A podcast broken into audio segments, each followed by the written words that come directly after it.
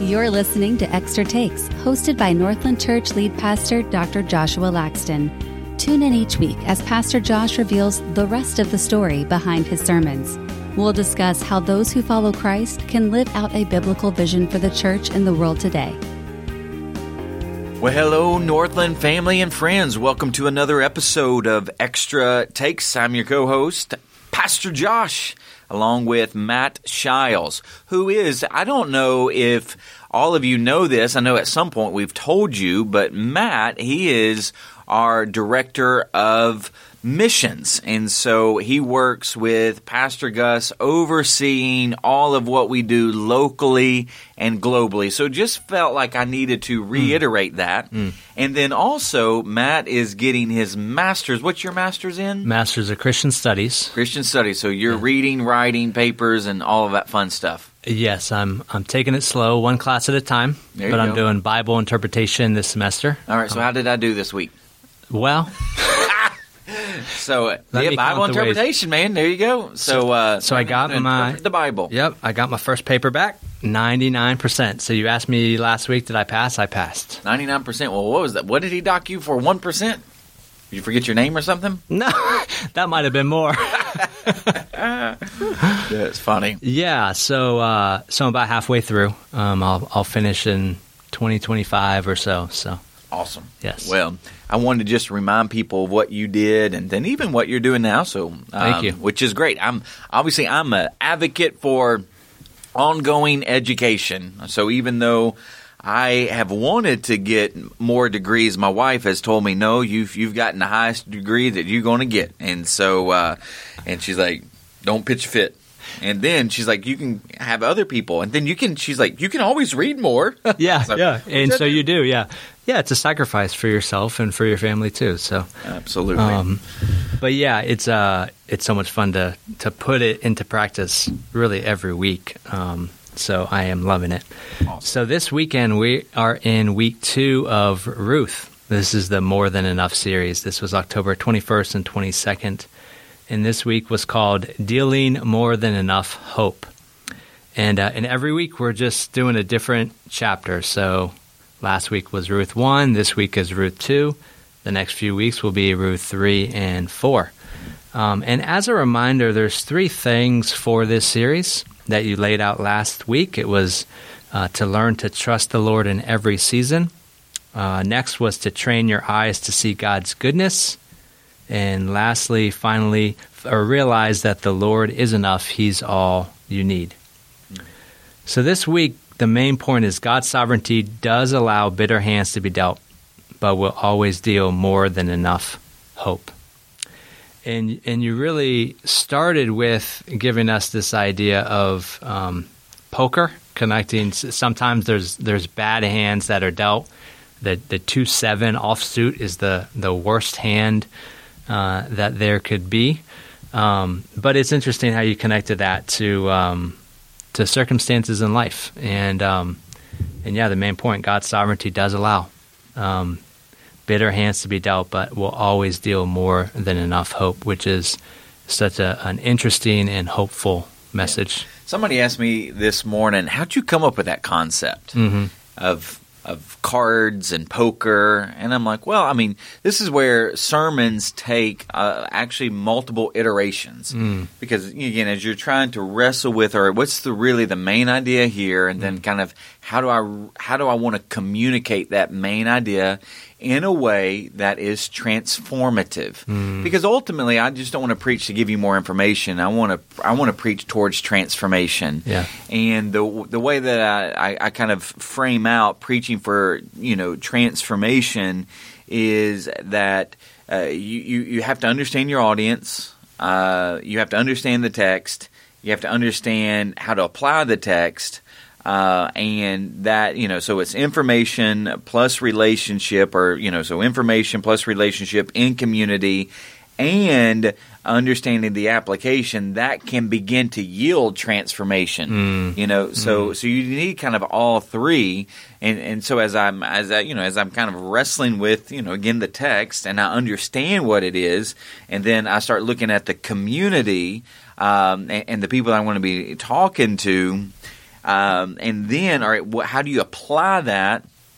Those are all of the things, again, that I'm thinking about when I'm crafting a message. And so as I'm trying to flesh out this kind of main point, I just had this idea. Well, when you look at Naomi and Ruth, they were dealt a bad hand. Like we've said that before. That's why I started out. How many people have said you've been dealt a bad hand, or and then now you're going to take that idea of being dealt, and can you create something around it? Mm-hmm. And that's how it took on these iterations. And then also you just don't want to go straight to in some sense straight to poker, because not everybody plays poker. Right. So then you can have a little fun with it, and I'm sure at some point somebody's played one of these card games. Yeah. And so now you can have a little fun with it, and then go to poker, but you got to teach them something about poker too. Yeah. Yeah. And so that's how it came about, at least in that regard. So when you said the card game that you grew up playing was Rook, never heard of it. Never heard of it. Yeah, I mean, I want to, so I wanted to kind of Google the origin of Rook, the Rook card game, because I want to say that it was. It was. Okay, so I just Googled it. Okay. Came up. So sometimes referred to as Christian cards or missionary cards. Oh. Rook playing cards were introduced by Parker Brothers in 1906 to provide an alternative to standard playing cards for those in the Puritan tradition and those in the Mennonite culture who considered the face cards in a regular deck inappropriate. So I thought there was some kind of – because my granddad, he grew up and was an independent fundamentalist Baptist. So that's probably why he was playing Rook. He thought card playing was wrong.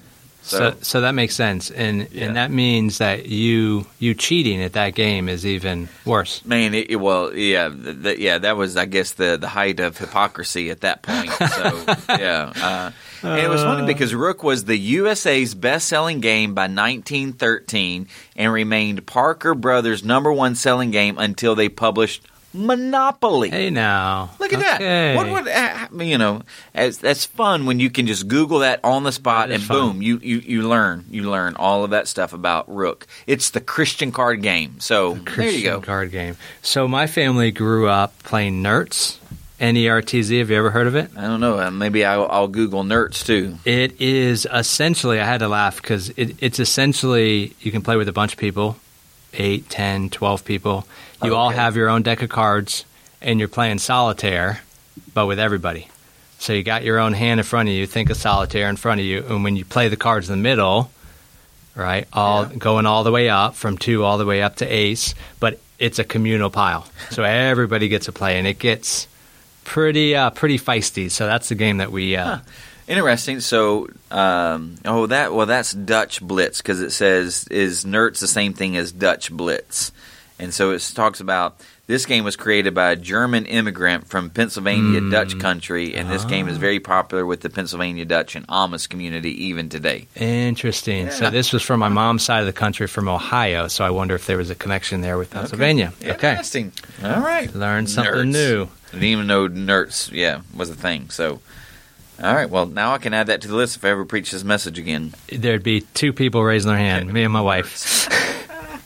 So you gave us 3 questions in our outline, 3 questions to ask. You said, first, where did Ruth glean? Second, why would Boaz take notice of Ruth? And third, how does Boaz show hesed to Ruth and Naomi? And there are at least 7 ways. So let's start by talking, before we get into each of these questions, Pastor Derwin had a little bit of a surprise for you this weekend with Pastor Appreciation.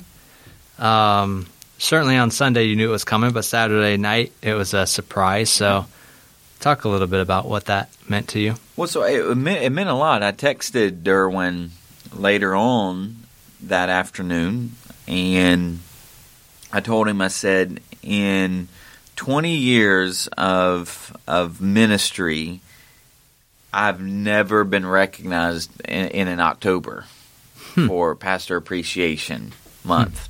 So it really did. It meant a lot. And for me, I really like. I don't like attention. I tell people, and like you might think that I'm an extrovert, but I'm not an extrovert. I have to really push myself to be out because I actually do love people, but I do have more shyness, in me than anything. And then also when it comes to even ministry, and we're living in a context, like a cultural context where pastors of bigger churches typically are even held in a more skeptical manner. Yeah, like I try not to focus on myself. Yeah. That's why I don't try to engage. I don't engage in social media as much as some people would probably like me to. Like I just won't focus. I don't want attention to be drawn to me. And then obviously when I preach, I'm really trying to make sure the attention is drawn to Jesus. So it's always hard to have that kind of attention. Yeah. Yeah, does it feel good? Does it is it encouraging? Absolutely. Yeah. Because you always wonder, am I making a difference? And are people grateful? But again, you don't do it for that's for me. Like I don't do it for the accolades. I don't do it for the attaboys. I don't do it for the recognition. I do it because this is the call that God's placed on my life, and even if it wasn't a call, I am still called to love like Jesus did. And so regardless of whether I have the title of a pastor or not, I do want to love people the way Jesus loved people. I want to point people to Jesus. So, but it was a really nice weekend of just being recognized, because ministry is obviously, and Derwin tried to articulate it, but I did. I even was thinking this past weekend that I do. There are times where I struggle with these thoughts, like, am I really making a difference? I'm trying to juggle so many different things. Am I a good husband? Am I a good father? Am I a good pastor? Am I leading well? Are we seeing? Like you're constantly, you're scrutinizing yourself of how well you're doing, and when you, and there are times, especially if you're tired, just physically and maybe even spiritually, you're thinking to yourself, man, I'm an utter wreck and failure. Nothing good is happening, and so it's always good to be encouraged, because there's so much that in my own life that I do wrestle with, because I do approach the call of being a pastor in a very weighty manner, and it's tough. Yeah, I think that's very relatable, and obviously, you and other pastors aren't immune to that. There's a saying, you'll never meet an over-encouraged missionary. Same with pastors, you'll never meet an over-encouraged pastor. I would say that for any of us, you'll never meet someone who just has too much encouragement in their life. Yeah.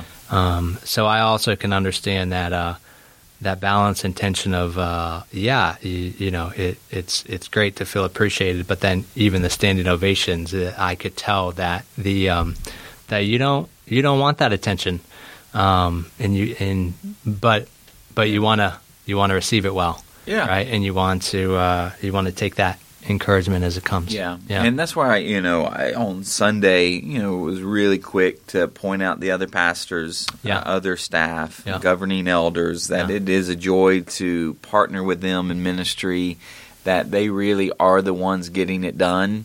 I'm grateful that I get to be in the position I am to see kind of the whole picture and be used to help point and mobilize people into the direction that God's given us. But the other leaders, I mean, they really they're in the trenches too, and it is hard in gospel ministry because. Sure, a lot of people are going to love you and appreciate you, but there are going to be some they don't. they actually don't like you, or you've done something to hurt them. Maybe you have. Maybe without intention, you hurt somebody. You didn't mean to, but then they're going to run you down. You know. So I had so that conference that I talked about in the story where I was talking about how I met Joni, shepherding the sheep. Yeah, I remember. He said, sheep bite. So, yeah. I'm like, well, thank you very much. So, because you think about these cute little sheep, and they all they doing is, ba, ba, ba, ba. Yeah, I think I had a story about that, too, in a couple of songs. Yeah. So, like, what movie did that come from? But they also bite. They can bite, and sometimes it hurts. So, But man. That you love the call that God's placed on your life, and I certainly do. Yeah, amen. And I was very impressed of Pastor Derwin's organizational skills with having a different color for each week or each service, right? Yellow and green and whatever the third one was. I got to share those desserts. I can't eat them all, within the allotted time, or they're going to go bad. So let's ask this: what was your favorite thing in one of those three bags? I really do love Cliff Bars. That's actually what. So when I was training, so boring. So really? When I was training, Cliff Bars are really, really good energy because they got the carbohydrates. They got a little bit some protein, but yeah, and so they really are a good kind of pick me up type of like energy bar. So Cliff Bar of all of that. Sorry. Oh my goodness! I mean, sunflower seeds. No, so I did laugh you. There was protein powder in one of them. Oh, I do love I love the protein drinks. Like those are fun. Because those are a good Krispy Kreme donuts. Now, Krispy Kreme, good night. The only thing that I don't like about Krispy Kreme is the calories next to those little donuts that melt in your mouth. You're like, really? Yeah. They can fit that many calories in that donut? Like, no, it ain't right. All right. So let's move on. We talked about this idea of hesed. Yahweh's. Am I saying that right? Listen. Hesed. I mean, some people say hesed. Some people say hesed. Hesed. Like it's just H-E-S-E-D. H-E-S-E-D. However you want to say it. Listen. Go ahead and say it. It's even the same word, even though you may not pronunciate it quite like a. Listen, I'm probably not pronouncing it like a Jewish person who spoke Hebrew would obviously pronounce it. So. Probably not.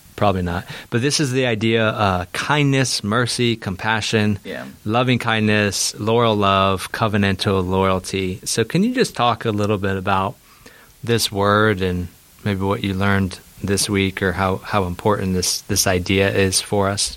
Yeah, it's actually, when you read scholars who talk about this word, it really is a very hard word to translate in the English, and they would even say in the Greek. So they'll say that at least an attempt. So when you hear that the Old Testament was written in Greek, they call that the Septuagint. Mm-hmm. So the Septuagint is the Greek version of the Old Testament, which was originally written mostly in Hebrew. There was some Aramaic in some parts.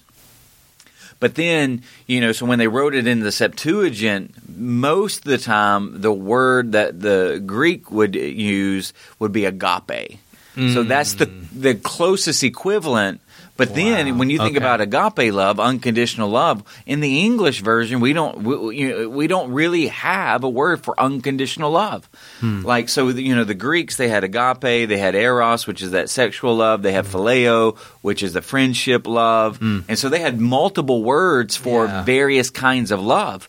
But we English speaking people, we don't, because we'll say I love my wife, but in the next sentence, I love Krispy Kreme. Well, now come on, now do you really love those donuts the way you love your wife? Have you really entered into this ceremonial covenant with Krispy Kreme? No, you haven't. So we are limited in our language of understanding God's hesed, God's agape, but when it comes to hesed, that word is used at least 250 times in the Old Testament. Wow. Half of those times are actually found in the book of Psalm. Mm. So you know, obviously you have a couple of different authors in Psalms, but predominantly David wrote Psalms. And so he's talking a lot about – now this is interesting. Why would David talk – he would half the time probably – and again, and even if there were other parts of – you know, again, there are some Psalms that, you know, were written not by David, but it is interesting that hesed appears in Psalm. Like, you know who David came from? Ruth. Yeah, from Ruth. Yeah. Came from Ruth. Yeah. So interesting there.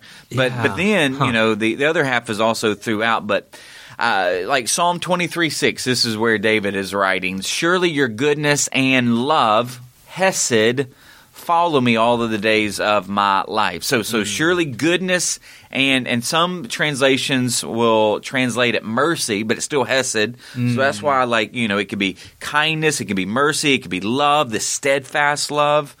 That's how God revealed himself to Moses in Exodus 34 when Moses was like, I want to see your glory. Mm. And listen, I don't want to go to the promised land unless you're going to go. Like, so that's that that's that context. Mm. And it's in that context God reveals himself as abounding in steadfast love, or hesed.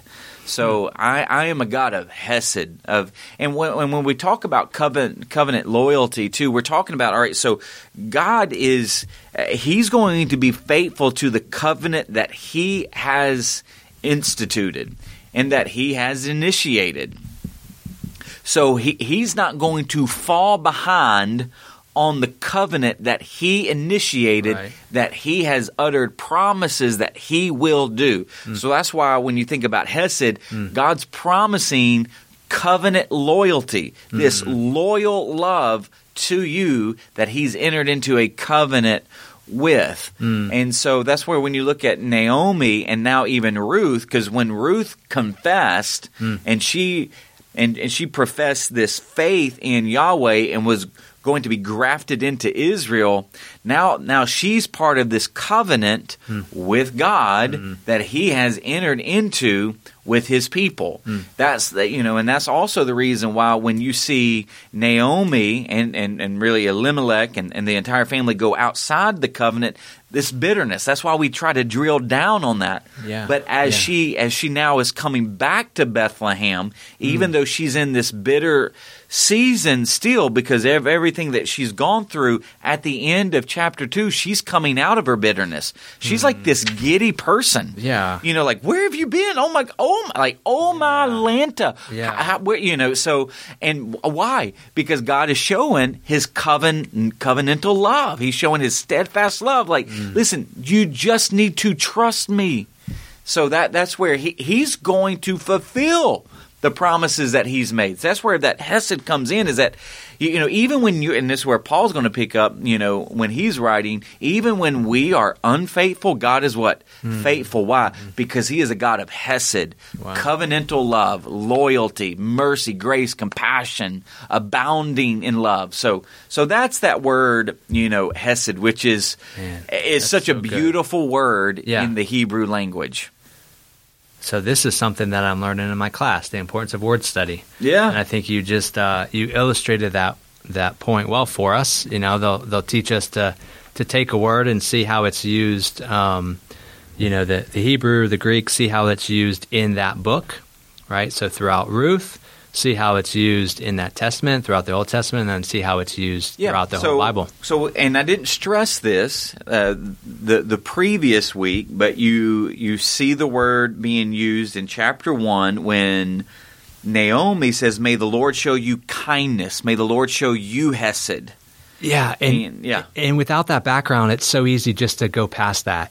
The hesed or kindness just feels kind of neutral to us. It doesn't have the deep emotional attachment that what you just gave to us really has. Yeah. And then obviously in verse 20 of chapter 2, has not stopped showing his hesed. Yeah. Then in chapter 3, verse 10, we'll get there, but I probably won't stress as hesed this much. I will focus on something else. But The Lord bless you, my daughter. He replied, this kindness is greater than that which you showed earlier. Like, so this hesed is even greater. Wow. Like, I mean, wow. And then you'll see it in chapter 4. Like, so God's hesed is all over throughout the story of Ruth and Naomi. And so that's where I'm like, that's what the dealing out hope is, the dealing out of hesed.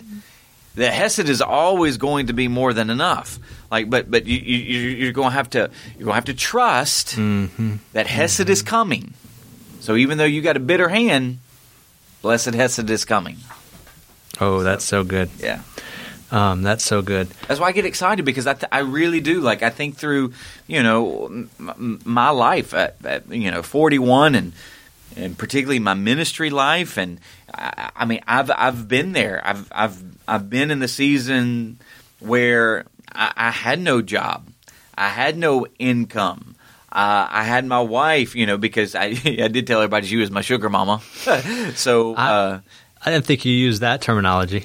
You don't think I would? No, I didn't think you did. Oh, well, I used it at the 11. Oh, okay. So I used it at the 11. So she was my sugar mama, older sugar mama, and so there were. And she was in that service. She was in that one, and okay. So she's heard that one. She's heard that enough. She just shakes her head now. So, but we've been in those seasons where I was not at a church, not making any money. We had just been through a really tough season at a church where she's picking up the slack because she's a nurse. Yeah. And so we've been in those bitter seasons where we've had a bitter hand, but we have seen. I mean, this is where I'm like, and I want to pound on the table, because we have seen over and over and over and over that God has dealt. He has dealt more than enough hope in our life, more than enough hesed. And now I think even to a degree, our kids, even our older kids, are seeing glimmers of that. Like, he's not, like, because they've had to move. Yeah. A couple of times, and they felt now even the weight of moving, and even moving here, they're seeing God still blessed hesed in their life, and sure, it doesn't mean that the transitions haven't been bitter to them. But God, He is compassionate. He's gracious. He's merciful, and He's for them. And again, I think they're just seeing glimmers, because that bitterness is being, like. And I'm not saying my children were so like bitter when they moved here, but there was a bitterness to it. There was a bitter pill that they had to swallow, leaving friends, leaving their security of what they kind of knew in so many different ways, maybe a position on a football team, or the comfort of playing a sport that you love, knowing that Florida didn't have that sport. But God is showing up even in my kids' life, and again, I don't fully expect them to see that hesed, but I can start seeing how the Lord through His hesed is chipping away at that bitterness. Well, I'll tell you what. Each of them, Caleb and Ellie, they've both been blessings to my daughters. They've been teaching them, and it was so cute. So Caleb with Kate, my oldest, who's 5, and Paige with Ellie, who's 4. Okay. And just this weekend, Caleb is over with his friends as teenagers do, and Kate goes, "That's Mr. Caleb. I want to go say hi to him." I go, "Okay, go." And he just bent down. She gave him a big hug, and it was just. It was just a sweet moment. So anyways, I just wanted to share that. Cool. Each of them have been a blessing to many kids. So putting themselves in that position to be hope dealers, which is so very cool. So what you were talking about really leads us to our next question, which is this phrase, as it happened.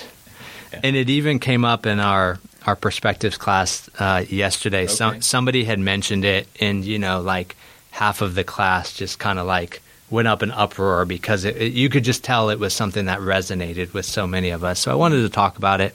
You said there are no coincidences, happenstances with God. God is the God of as it happened. And you got pretty excited about that point.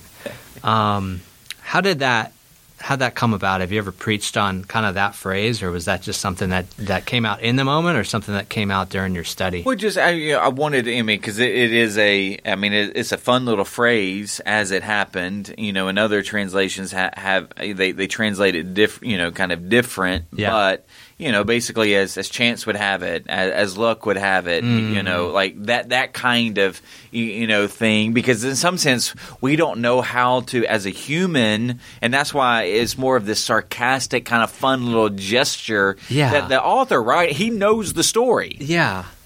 So, but he's kind of like this play. He's kind of winking to the audience. Yeah, he's like, as it happened, like kind of rolling his eyes. But because we don't know how, because one of the things that scholars would say too about Ruth is that you don't have God performing any supernatural miracle. There's no supernatural miracle because supernatural miracles defy natural order. Yeah. Like, so when Jesus turns water into wine, I mean, that just doesn't happen, so or when he calms the raging sea, yeah. Like something that he injects himself to reverse or to kind of engineer some kind of miraculous intervention to get things to do whatever he wants them to do. Yeah. That's this miraculous movement. But in the book of Ruth, there's no miraculous movement. Yeah. And so what the author's trying to say is that, well, God is working through as it happens, yeah, to bring about his plan for his people in the world. And you're like, the world, good. Yeah, just hold your horses. Like, yeah. Yeah. But so God is working through the natural elements of life to bring about his grand plan. So that's where as it happened, it's like the wink, wink. Like we know God, he's orchestrating things while still being fully in control and even allowing things to happen. Mm-hmm. Mm-hmm. So think about allowing Elimelech. No, I mean, sure, I would say that God desired Elimelech and his family to stay in the promised land, but allowing him to leave, yeah. But then also disciplining him, yeah. But then also allowing Mahlon and Chilion to marry Moabite women, and then another so God's allowing all of this, and yes, he's allowing some bitter hands to be dealt because of sin, but then knowing how he's going to orchestrate when they come back. And I mean, because what is fascinating that Boaz is no one I've ever read, listened to would even say that Boaz was, married. So he is an older, single, wealthy Jew, which really is fascinating. Huh. So why is he still single? And so there's so many things there as it happened, and so I get really excited about it because I've experienced the as it happened. So not only did I experience I was telling Joni, I said, just think about it. So the president and founder of Student Leadership University is Jay Strack. Okay. His grandson plays on the Masters football team with Caleb. What? And so I need to go tell him, if it wasn't for Student Leadership University, I would have never met my wife. Oh my gosh! I mean, think about it. And that's why for me it was it's kind of comical in the sense is that now we are in Orlando, yeah, and we're sitting in the same stands as the founder of the Student Leadership University, which was the common denominator of Joni's sister, who is a teenager, meeting my pastor's son and starting a long-distance relationship in the early 2000s, and that Joni's parents would let her fly as a sophomore or junior and spend the weekend with this family. Yeah. Like, oh my God! As it happened, and so that's where I could see, just oh my gosh! And then even how the Lord led me here, as it happened. Oh my gosh, y'all been looking for somebody for since Jesus rose from the dead. I mean, so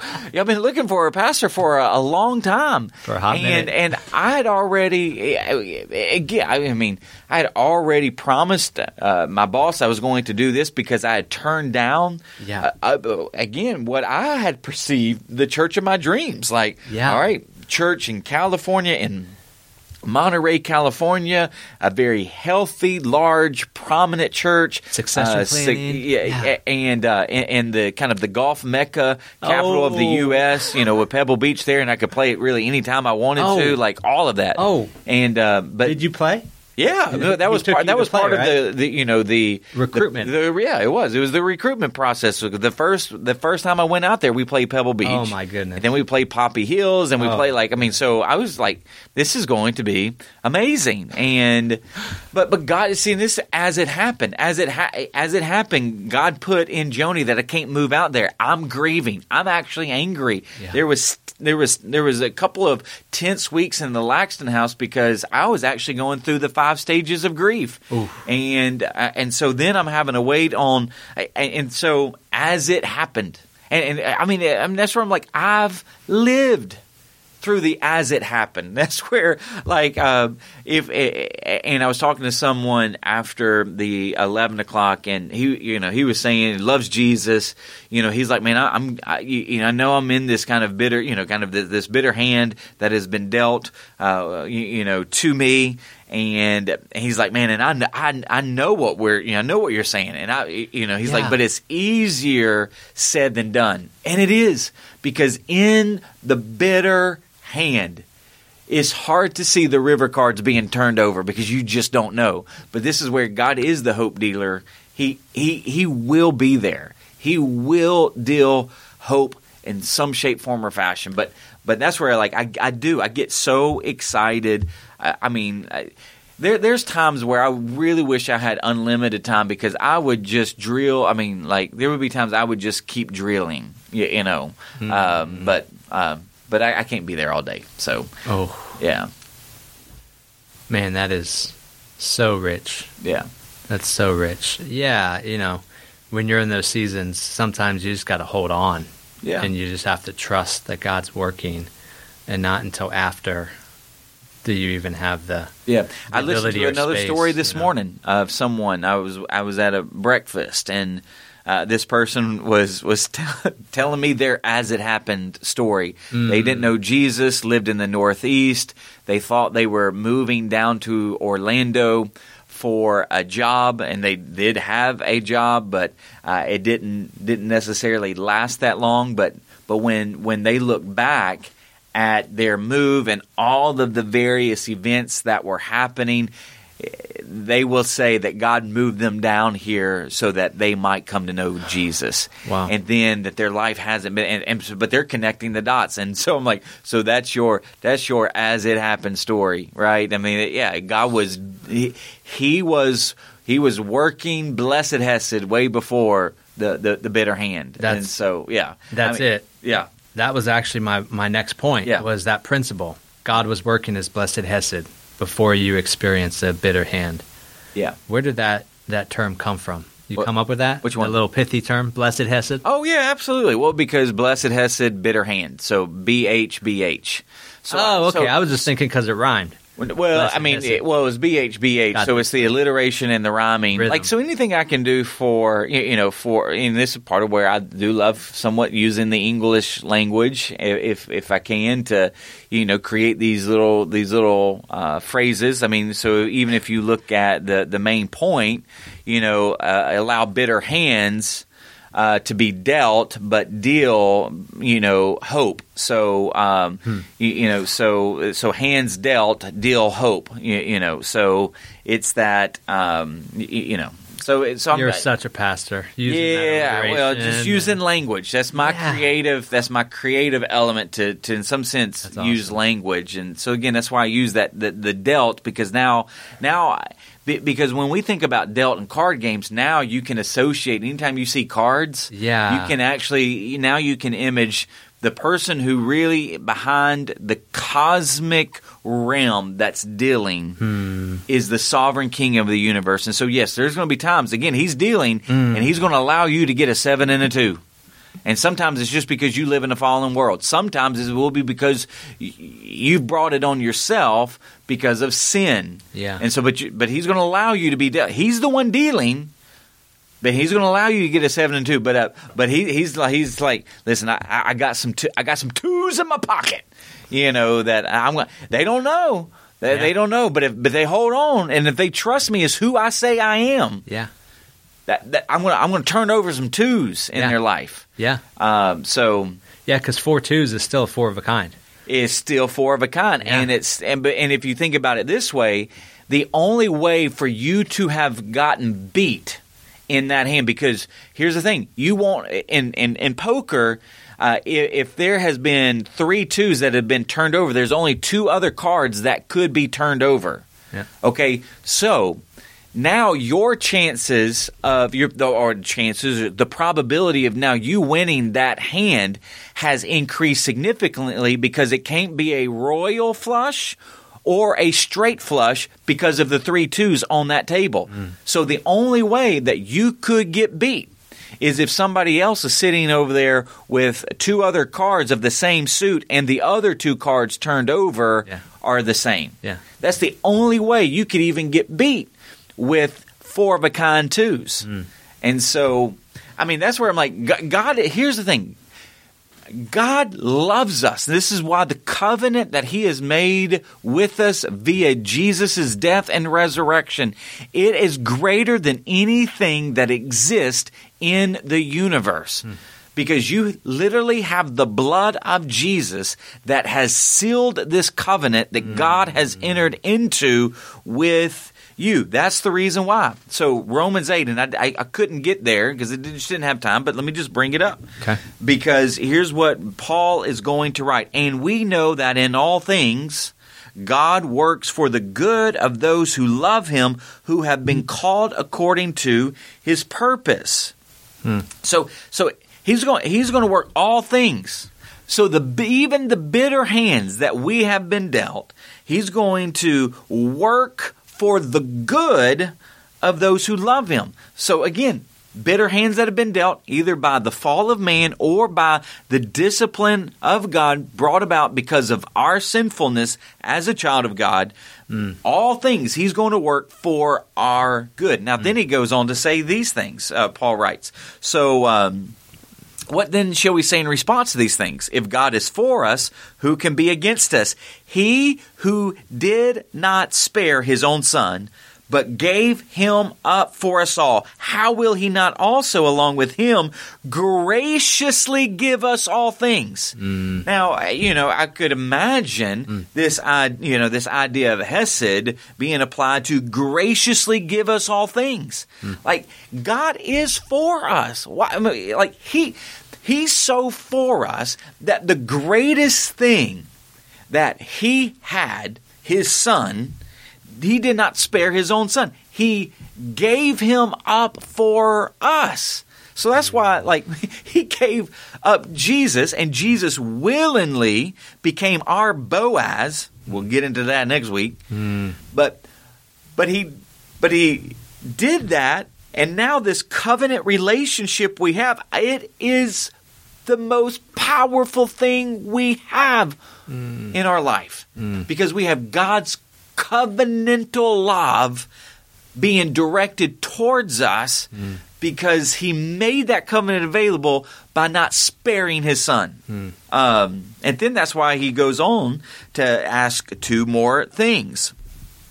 He says, who will bring any charge against those whom God has chosen? No one's going to be able to, God's for you.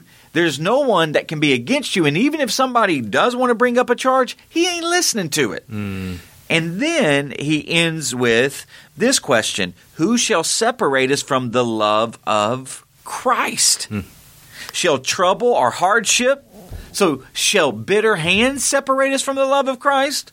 Or persecution or famine or nakedness or danger or sword?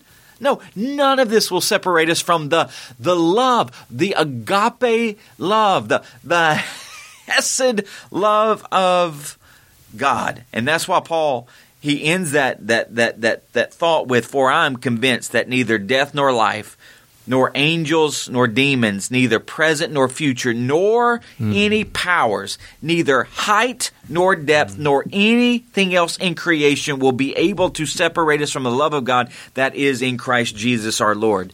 So take what Paul wrote there. You actually see it in action in the book of Ruth. Mm. Mm. Even though you ran away, Like, yes, I took Elimelech home, took Mahlon, Chilion home. Mm. But Naomi, I haven't forgotten about you. Ruth, listen, I've been thinking about you long before you thought about me. Yeah. And I'm working all things for your good and ultimately my glory. Oh man, amen. That's awesome. That's what Extra Takes is about, right? You had Romans 8, and you went through most of it and gave us a lot more meat. So I appreciate that. So let's do this. Let's do one more question. Last one. We talked about Boaz showing hesed to Ruth, and you ended with this idea of we too can be hope dealers. Yeah. So can we talk about how can we make that as hope dealers? How can we make that feel authentic and not superficial? I'm specifically thinking about sometimes as believers, I think we can fall into this like we just want to be nicey nice to people and pay it forward, those type of pay it forward actions. But I know that in our generation and younger, I think authenticity is becoming more and more important. And so I'm just thinking through how can we be hope dealers? Any thought about that in a real authentic transformative way? You got to rewind to the I think you got to rewind even more before. Okay, how can we be authentic? Okay, because we actually see this with Boaz, and I actually put this in my notes. I want to deal with this on Extra Takes. Okay, is that when you've experienced hesed, it's much easier for you to show hesed. So that's why the background of Boaz is so important. Okay. Is that Rahab, not only did she show hesed and ask for hesed, she actually did experience the hesed of Israel and ultimately God. Yeah. And because I could imagine, I mean, again, Rahab is a non-Israelite. Mm-hmm. She is an inhabitant of the promised land, so she was there before Israel was going to come in there, so she's probably a Canaanite. Mm. And now she's incorporated into the nation of Israel because of her profession of faith in Yahweh. And so at some point in time, she had Boaz. And I'm sure she told the story to Boaz of how she became part of Israel. And so her story became Boaz's story. So that's why I had to dive into his background of how he even came about, because his mom was a non-Israelite who not only showed hesed but had also received hesed. So now he's looking at Naomi, or he's looking at Ruth through the lens of his mom. And so that's why, like, you'll never be a hope dealer until you've actually been a receiver of hope. And the reason why people don't become hope dealers is because they have never truly understood the reception of hope that God's given them. So that's first and foremost. Yeah. Because here that's going to lead to the authenticity. Because if you're just wanting to deal hesed out of good works, if you're wanting to deal out some grace and some mercy out of good works of what you get, then that is not coming from a place of authenticity. It's actually coming from a place of self-serving. Yeah. Why? Because you feel like you got to dish out something in order to receive something. So that's why, like, you know, this idea of karma. Well, what goes around comes around. So some people will be like, "Well, I want good karma, so I'm gonna deal out some quote unquote, you know, to use our word right now, I'm gonna deal out some hesed so I can get hesed back to it." No, then that's self-serving hesed, and that isn't authentic. That is not done out of a compassionate love for that person. It's really dealt out of more of a self-serving understanding of why you're doing it, of what you get, not what you are giving. You see, Boaz, he's giving without wanting anything from Ruth. Ruth has nothing to give Boaz. Ruth is this extremely poor Moabite who is a widow, who's childless, who lives with her bitter mother-in-law. Yeah. She has nothing to offer Boaz, which is why when you look at how he's treating her on day one, you're like, this woman can't do anything for you. Why are you showing her such favor? Which is why she asked. Yeah. So if you're dealing out hesed, in order for that person to give you something back in return, whether it's now or later, you aren't dealing out hesed. You are dealing out some self-satisfying gratification for yourself. Mm. But if you are dealing out God's kind of hesed, his kindness, his compassion, his covenant loyalty. You're actually giving something to someone that they may not even deserve. And even if you thought that they deserved it, they can't even pay you back. And you don't even want them to pay you back. That is God's covenant loyalty at its finest. And you're okay with that because you have received it when you didn't deserve it. Yes. So you're okay with giving it when they don't deserve it. So when you deal out hesed that way, it's going to come across as authentic. Mm. That's the authentic hesed there. Oh, I think that's awesome to consider. You have to think about where it's coming from with Boaz, and then I think we'll get to it next week. We'll see that there was actually a closer kinsman redeemer. Yep. And they turned it down. And just to think about it fell to Boaz with his history. Well, and then, but this is part of Boaz's authenticity. He tells, and we'll see it next week. We'll focus a little bit on it, where he says, "Listen, you're going to be taken care of one way or the other." Yeah. And he's like, "But there's somebody closer. I need to give him a chance because he's going to follow the word. He's going to follow God's outline. So I've got to give him an opportunity. But I promise you, my daughter, if he doesn't do it, I'll do it." And so could you imagine, like Ruth knows in the next 24 to 48 hours, she's going to be taken care of. Yeah. And Boaz is like, I actually want to do it. And I'm willing to do it, but I need to go through the right channels to make sure that I'm not bypassing what God might also want to do. Oof, that's so good.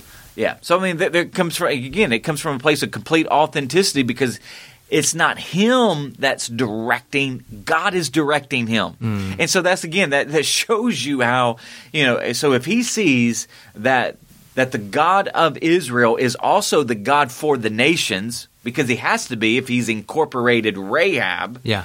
Then what Ruth has proclaimed, God is over her too. God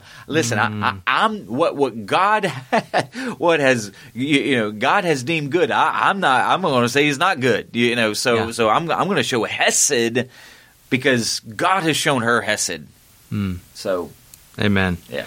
So I would encourage all of us to go back and reread Ruth 2 and preparing for this weekend, go and read Ruth 3. Oh, it's going to be I started doing a little bit of prep work this morning, and I think I know at least what element I'm going to focus on, I think. And so I don't want to let the cat out of the bag because there is a possibility that I might change it. But as I was listening and reading to the passage this morning, I'm like, ooh, that might be good. That might be good to focus on that. Okay. So we look forward to this weekend. Yeah. So, well, Northland family and friends, it has been a privilege and an honor bringing you another episode of Extra Takes. Thank you so much for tuning in this week, and we cannot wait to worship King Jesus with you this weekend. Blessings. Thanks for listening to Extra Takes. Be sure to follow us on Spotify and Apple Podcasts so you won't miss a single episode.